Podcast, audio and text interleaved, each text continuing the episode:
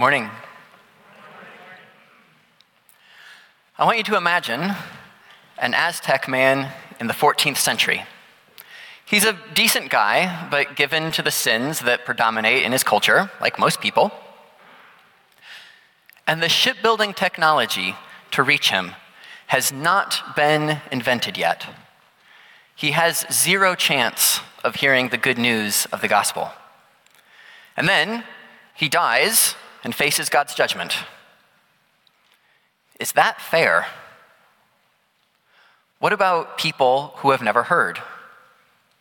Let's imagine that he stands before God and he says, Hey, but, but I never heard. The fairness of God's wrath is a common question. It seems too broad in its scope and too intense in its application. Paul's argument in Romans 1 is no. God's wrath is just, and it's against everyone. If you're writing things down, the point of the message condensed into one sentence God's wrath is universal and just and calls all people to repentance. God's wrath is universal and just and calls all people to repentance. It's justly universal and universally just. There's a line at the end of Jude that says, Be merciful to those who doubt. To others, show mercy mixed with fear. It's something of a mission statement verse for me to show mercy to those who doubt. If you have doubts, I want to explain God's wrath in a way that makes sense to you and shows mercy to you. Some of you perhaps need, though, the mercy mixed with fear. It's a fearful thing to fall into the hands of the living God. Open your Bibles to Romans chapter 1, and we pick it up in verse 18. That's Romans chapter 1, and we pick it up in verse 18. And let's stand. I like that tradition.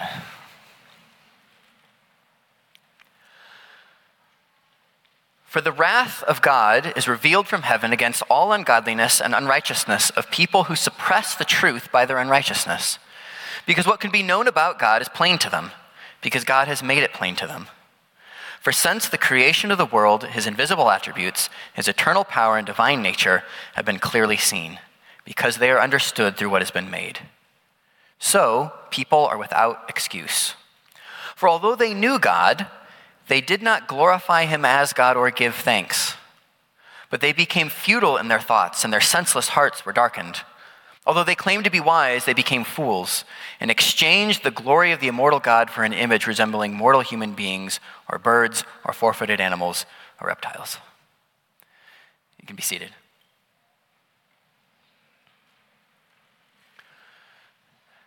And we're wondering why is God's wrath against everyone? The wrath of God is revealed against all ungodliness and unrighteousness. Which brings up a challenge. Well, what about those who have never heard? So God creates human beings with original sin, and some have a 0% chance of hearing the message that could save them. And then God sends them to hell for not believing a message that they could never have heard in the first place? That's a straightforward challenge that even some of my students come up with.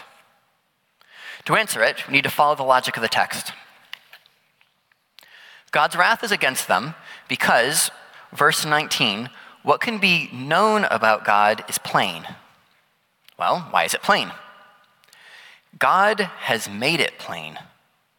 How? Verse 20. His eternal power and divine nature have been seen in what's been made, in creation. So, people are without excuse. So imagine a courtroom. Our Aztec guy says, Hey, that's no fair, I've never heard. Enter the first witness, it's creation. Everyone can look up at the stars or see the complexity of the insects and know that there has to be a creator, a designer. It didn't just occur. For a long time, the standard atheistic explanation for why there's something rather than nothing uh, is, in Bertrand Russell's words, the universe is just there, and that's all. Christians believe that God is just simply there, and you could say, like, well, maybe the universe is just there. The problem with an eternally existing universe is that the universe is slowly running out of energy. The stars are, will eventually all burn out. Um, and then we'll a, reach a state known as heat death. That will be the end. We haven't reached that point. The universe began to exist. So, what could cause the beginning of the universe? Um, the science behind uh, the beginning of a universe um, is pretty clear. So, the, the most common way now to deny God is to say that the universe came from absolutely nothing it popped into existence. And you don't have to be a sophisticated physicist to know that from nothing, nothing comes. There's common sense and scientific problems with that.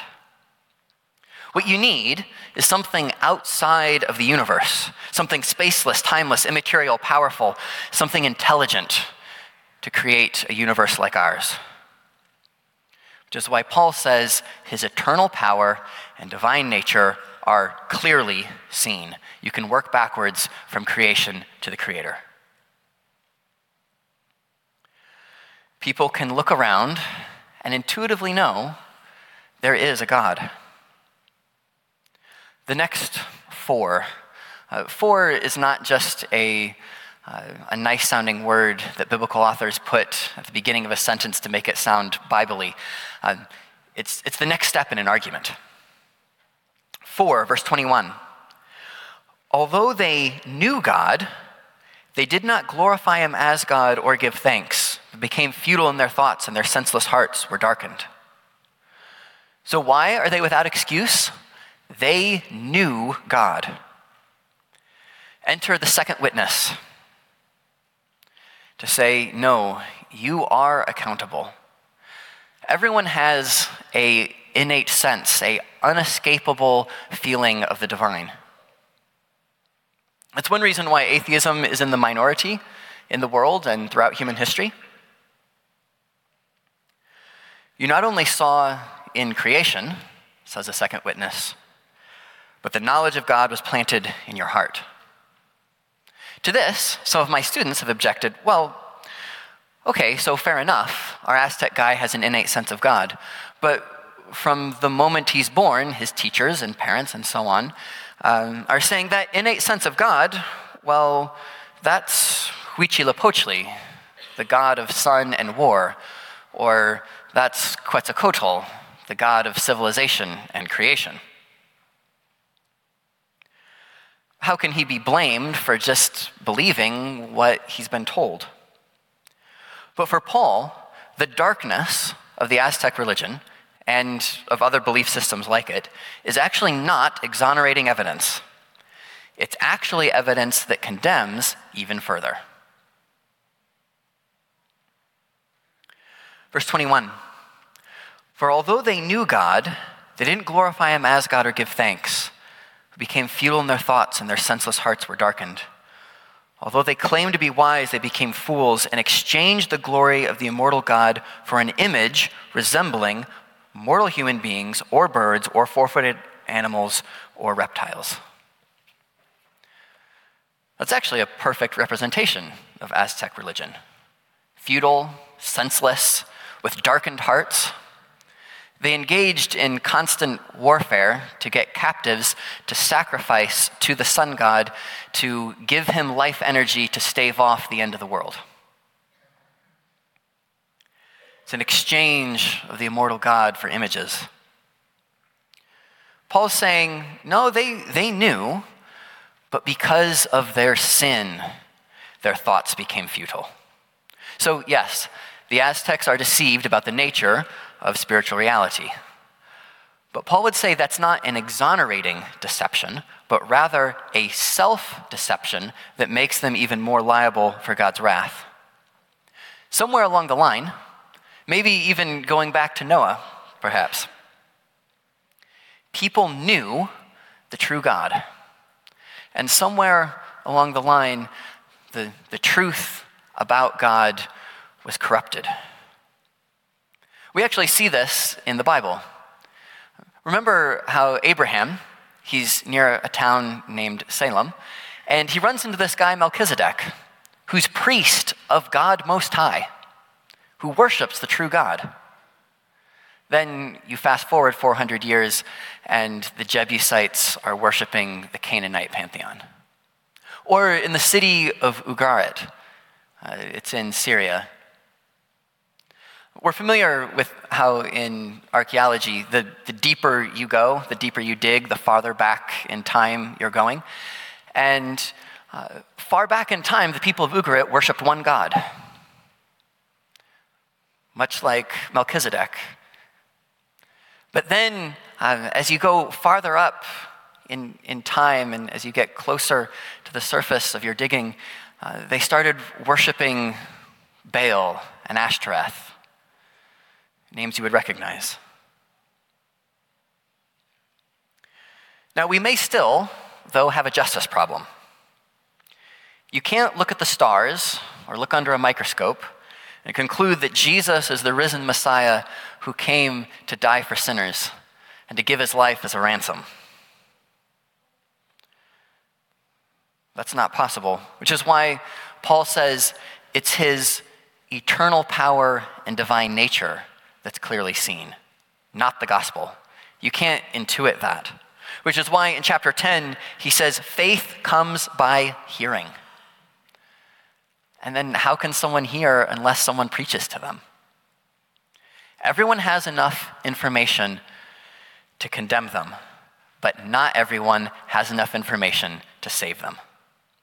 And you might think, okay, that is what's unfair. Maybe, in a hypothetical, um, more fair than God universe, people who've never heard go to heaven. And when people make up religion, uh, that's often where they go. So in Mormonism, there's not hell necessarily, but just like different levels of heaven. Uh, or the Second Vatican Council has um, some sort of way through purgatory that those who have never heard can, you know, kind of make their way. But consider the alternative. God's wrath isn't merely about people's failure to believe in him. It's also their ungodliness and unrighteousness. Is it fair to say to our Aztec guy, You have sinned against the infinite glory of God and are deserving of infinite punishment, but because you never heard this message, you go free? No human court works that way. Even in our human courts, ignorance of the law is not an excuse for failure to obey it. Our Aztec guy has sinned against God, and the wages of sin is death. That's fair. Enter the third witness. It turns out that he actually does know what's right and what's wrong. Skip down to verse 32 of chapter 1. Although they fully know God's righteous decree that those who practice such things deserve to die, they not only do them, but also approve of those who practice them. They fully know. Or, as Paul continues the argument in chapter 2, in verse 14, for whenever the Gentiles, who do not have the law, do by nature the things required by the law, these who do not have the law are law unto themselves. They show that the work of the law is written in their hearts, as their conscience bears witness and their conflicting thoughts accuse or else defend them.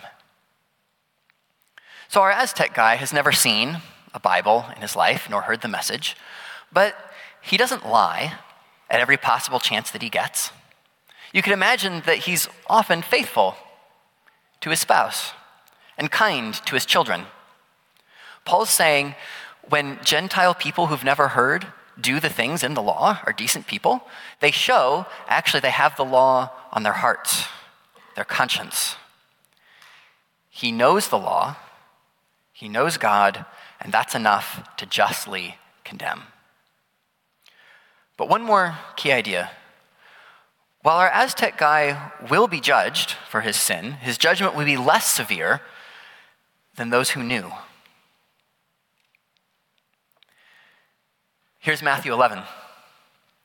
Then Jesus began to denounce the towns in which most of his miracles had been performed, because they did not repent. Woe to you, Chorazin! Woe to you, Bethsaida! For if the miracles that were performed in you had been performed in Tyre and Sidon, they would have repented long ago in sackcloth and ashes. But I tell you, it will be more bearable for Tyre and Sidon on the day of judgment than for you. And you, Capernaum, will you be lifted to the heavens? No, you will go down to Hades. For if the miracles that were performed in you had been performed in Sodom, it would have remained to this day. But I tell you, it will be more bearable for Sodom on the day of judgment than for you. Or Jesus tells the disciples as they go out to preach If anyone will not welcome you or listen to your words, leave that hometown and shake the dust off your feet. Truly I tell you, it will be more bearable for Sodom and Gomorrah on the day of judgment than for that town. Our Aztec guy will be judged, but his judgment will be less severe than those who heard the gospel and rejected it or those in Chorazin and Bethsaida who literally saw Jesus perform the miracles and still rejected him. We remember that dark story in Judges 19, where the men of Sodom surround the house with Lot and his daughters, and they demand, Bring those men out that we can have sex with them. Those who hear the gospel and reject it will have a harsher judgment than the gang rapists in Sodom. For this, for this to make sense, we have to introduce another idea. There's going to be degrees of judgment in hell. It's an idea that we find elsewhere in the Bible. So Jesus says to the Pharisees, You guys will receive a harsher punishment because you prevent those who want to enter the kingdom of God from entering. False teachers will receive a harsher judgment. It's why James says, Not many of you should be teachers, for you know that you'll be judged more harshly. Another category, a harsher judgment. Those who take advantage of little children.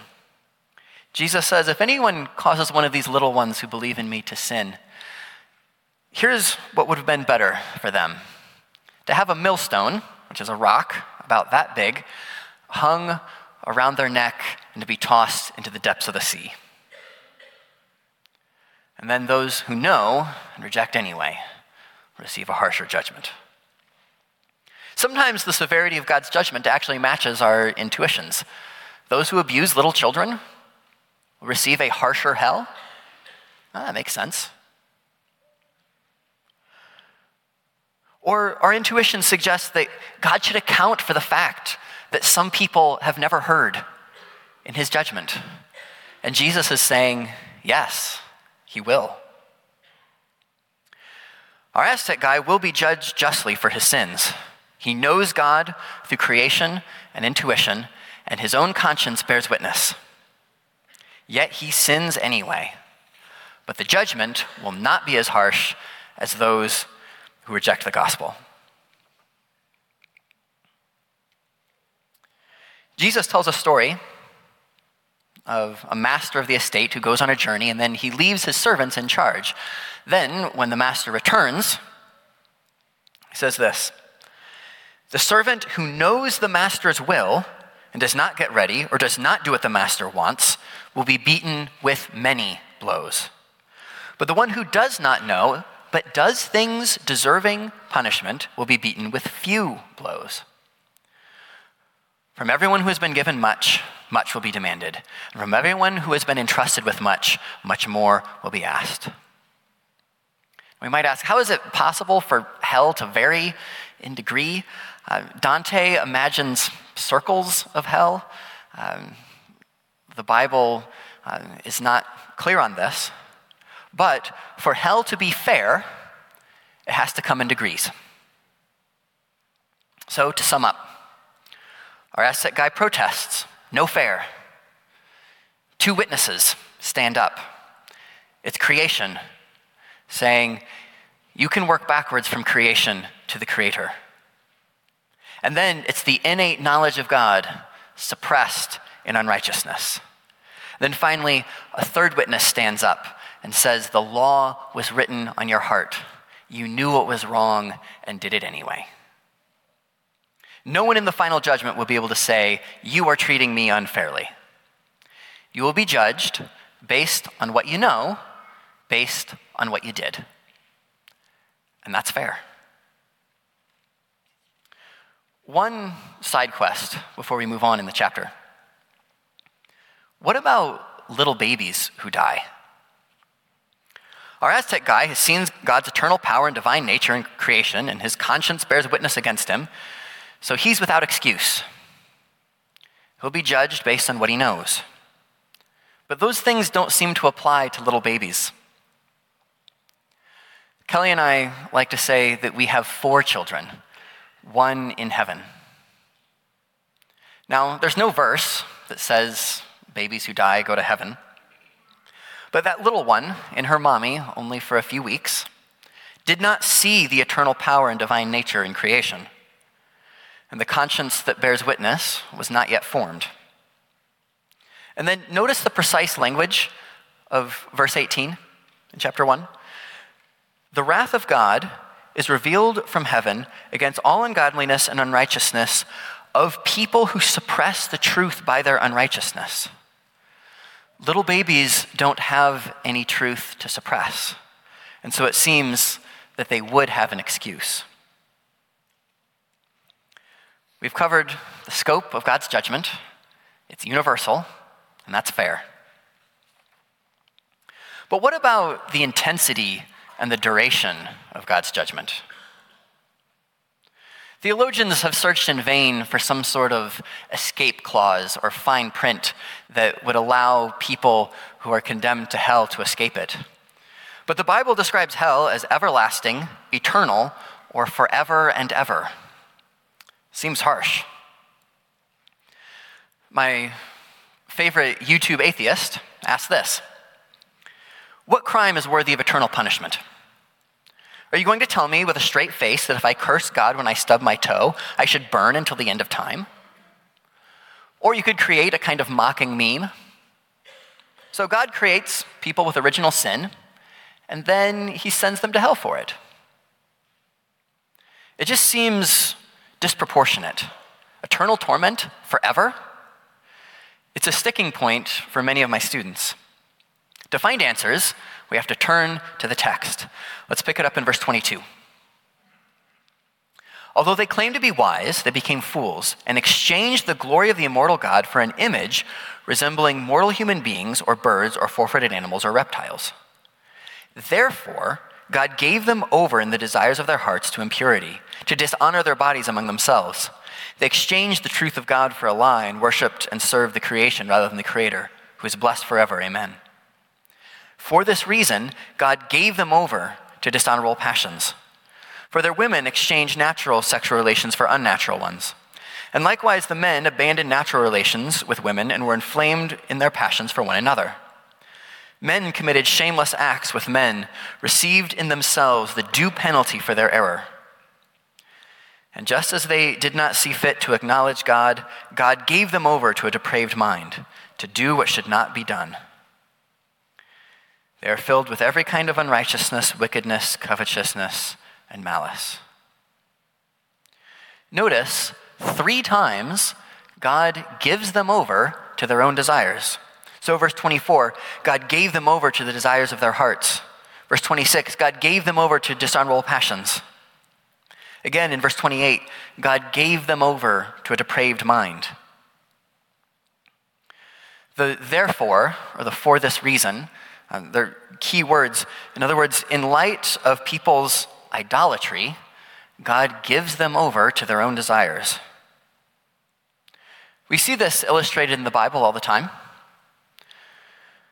The people of Israel are wandering in the wilderness and they don't trust God to provide for them and they demand meat to eat. And so God says, Fine then, I'll give you meat. And he sends quail, and they collect such a quantity. We read, The one who gathered the least gathered 10 omers. An omer is a little less than a 55 gallon drum. So you should imagine every person has about 9.5 55 gallon drums of quail. They're waiting in it. Then you can imagine the rotting carcasses and the feces. A plague breaks out. Our culture will tell us that true flourishing is when you take whatever desire is inside of you and then you seek it, you pursue it. That's true flourishing. But Paul's saying, no, that's actually God's judgment. And it fits with the pattern of how God's judgment works in the Bible. In Genesis, Adam and Eve say, We don't want to eat from the tree of life. We'll take that forbidden tree instead. And God says, Fair enough. You'll have death then. In Exodus and Deuteronomy, the people say, We want to break the covenant. And God says, Fine then. You'll have the covenant curse.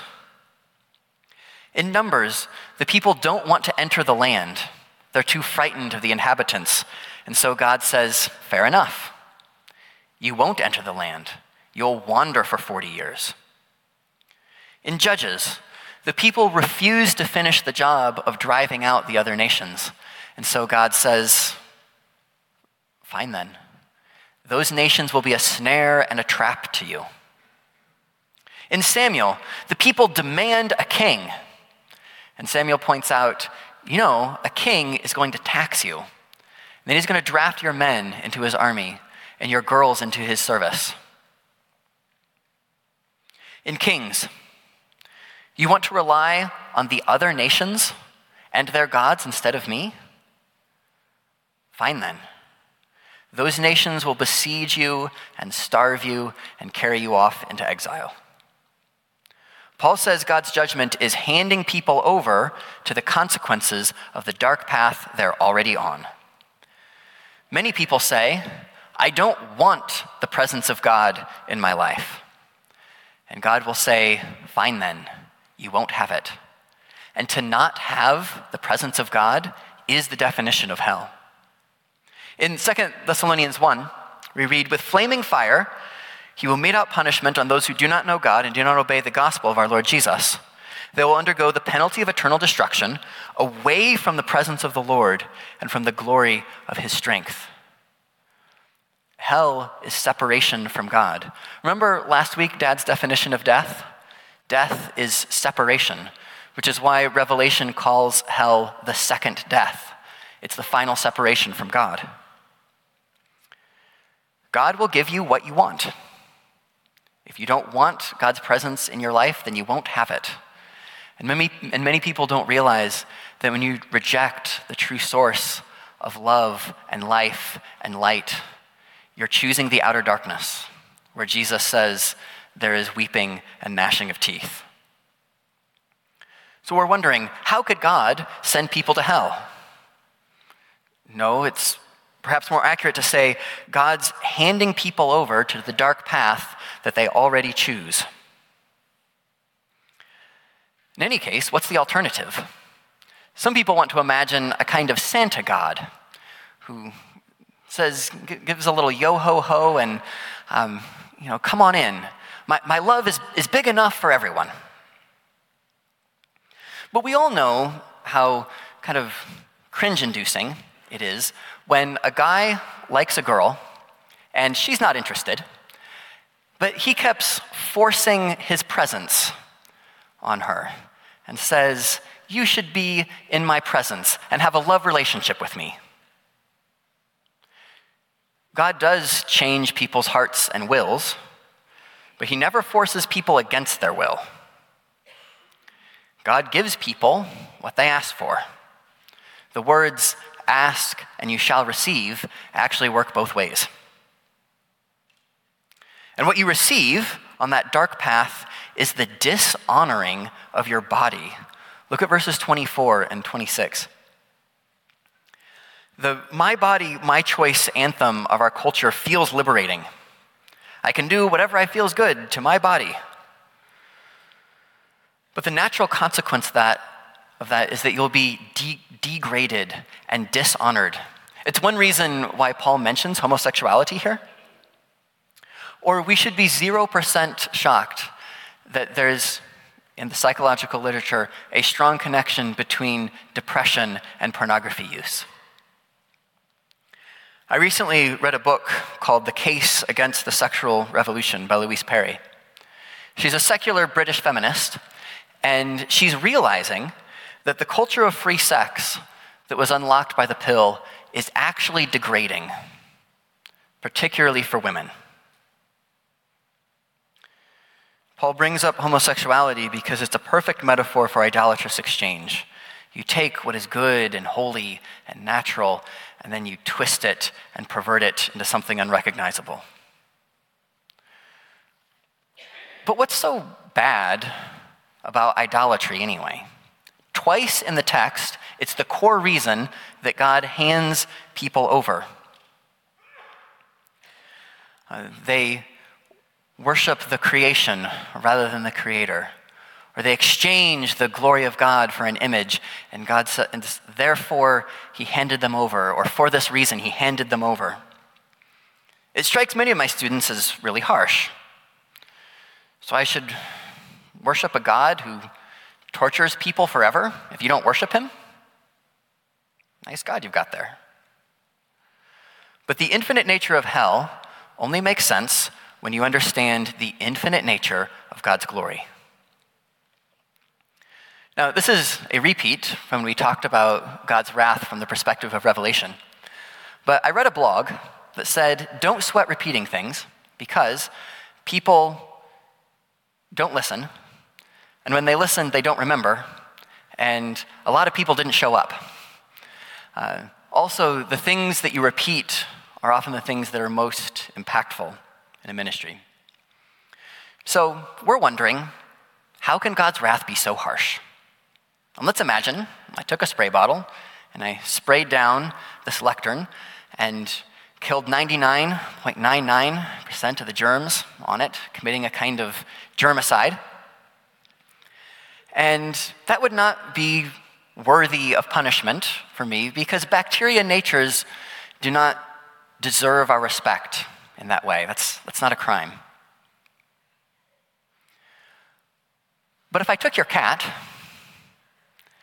and punted him off a bridge. Uh, that's, that's serious. The, the Proverbs say that a righteous man cares for his animals. Even in our own law, we recognize that as felony animal cruelty. You can get one to five years in prison for that. But what if I fail to honor a human? God tells Noah after the flood story if anyone sheds the blood of man, by man shall his blood be shed, because human beings are made in God's image. They're precious. And even in our own law, we recognize that to take a human life is about the most serious thing that you can do. But what about failing to honor God? We can see how the punishment scales with the worth of the one that you're sinning, the one that you're sinning against. So what if you fail to honor the one who is of infinite worth? Well, then justice would require infinite punishment. An offense against the infinite glory of God requires infinite punishment.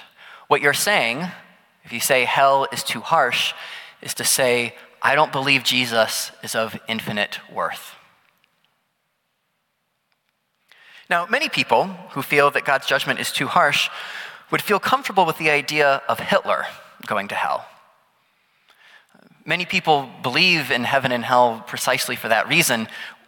A part of us feels like, well, but yeah, but there still has to be justice. But my friends and family, they're good people. They're kind and caring and self sacrificing, and have committed zero war crimes.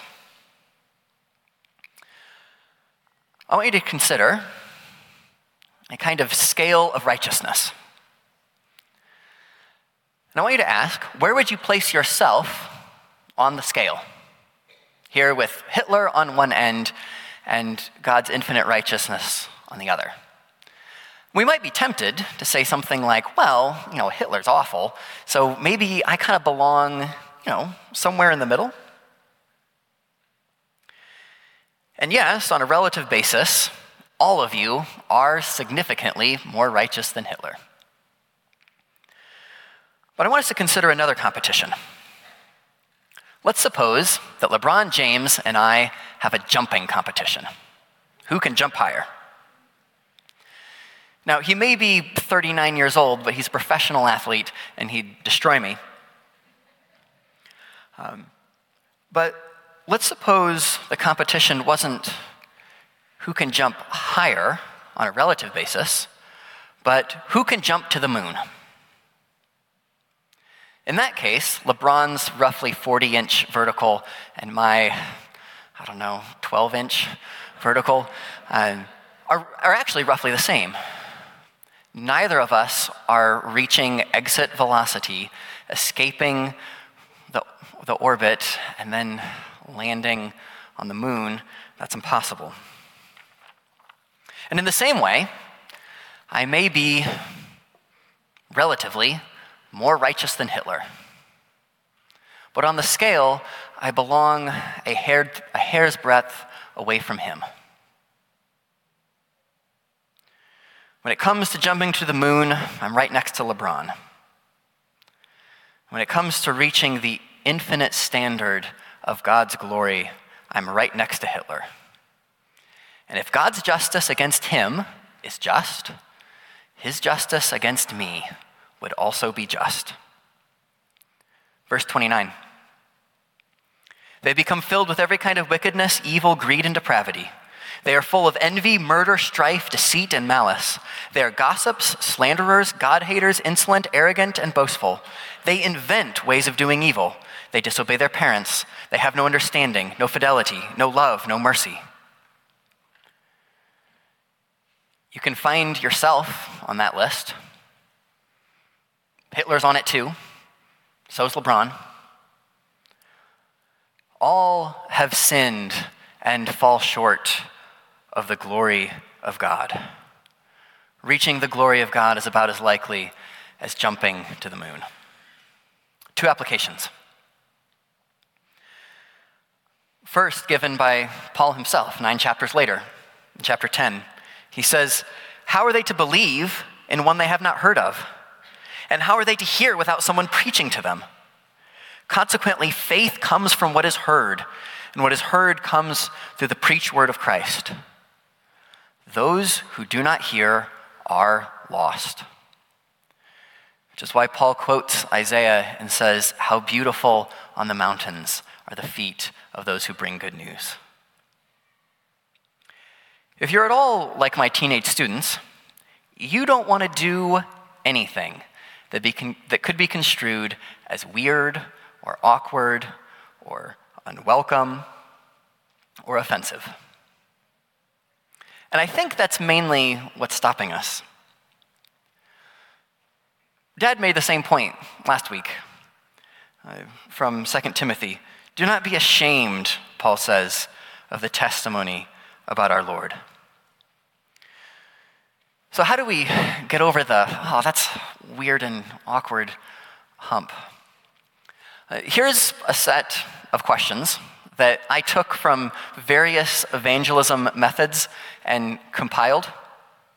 There's nothing magical about these questions, but uh, you might be wondering, like, man, how do I even like begin this conversation? Like, do I lead with "When says you're a sinner and you're going to hell, it feels like, oh.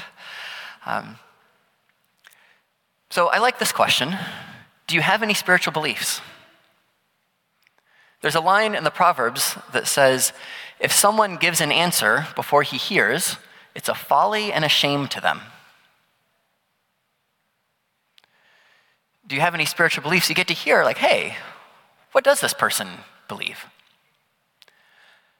And then I like this one do you believe in a heaven or a hell?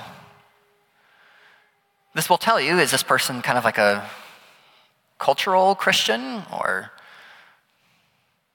maybe atheistic and secular?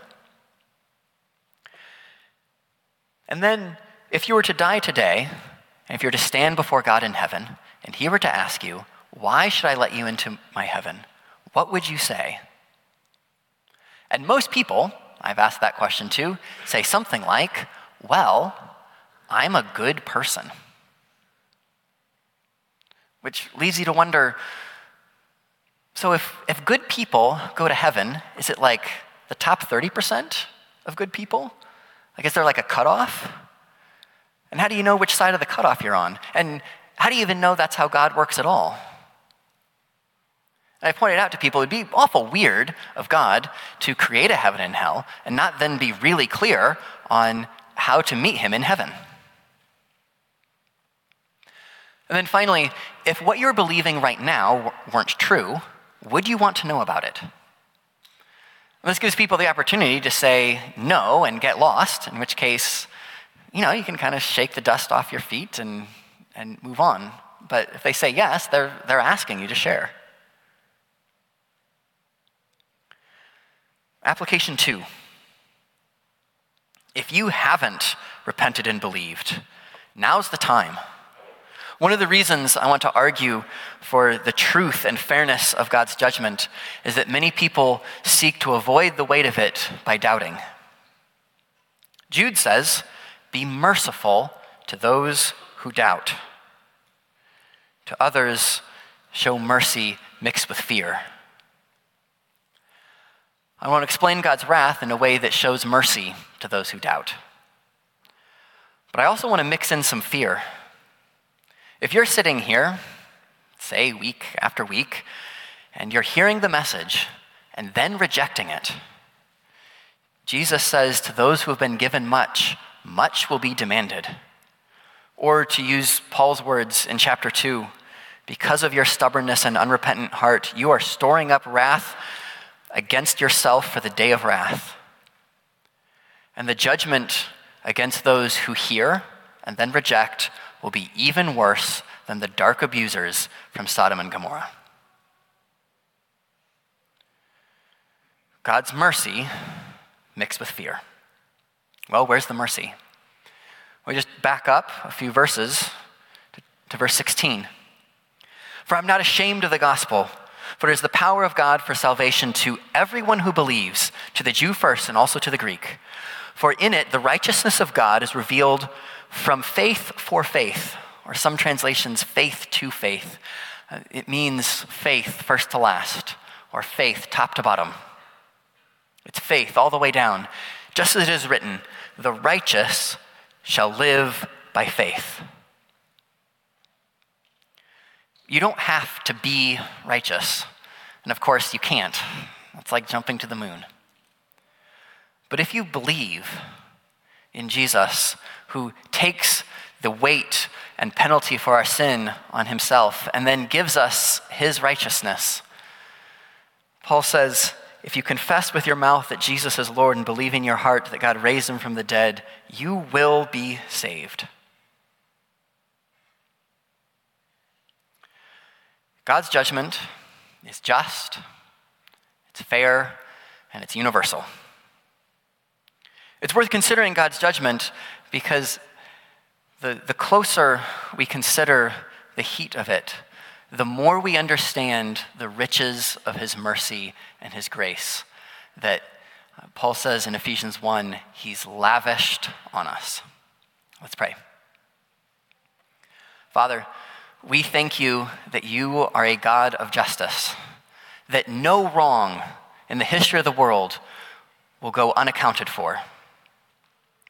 We also thank you that you've provided a way. We're part, we've contributed to that grand scale of evil. And so we're thankful that you receive the judgment for sin in our place. And in your name, amen.